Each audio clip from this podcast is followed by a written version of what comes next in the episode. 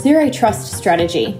It's a term that gets thrown around a lot in cybersecurity, but have you ever wanted to know why your company might need it right now more than ever before? Hi, my name is Beck Nay. I'm the head of marketing at The Missing Link and your host for this podcast. Here at The Missing Link, we specialize in cybersecurity, IT infrastructure, and automation.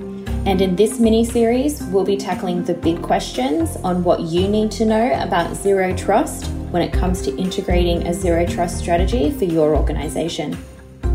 We'll talk to industry leaders who will walk you through the basics, discuss why identity matters, provide strategic insights on best practices for implementation, and so much more.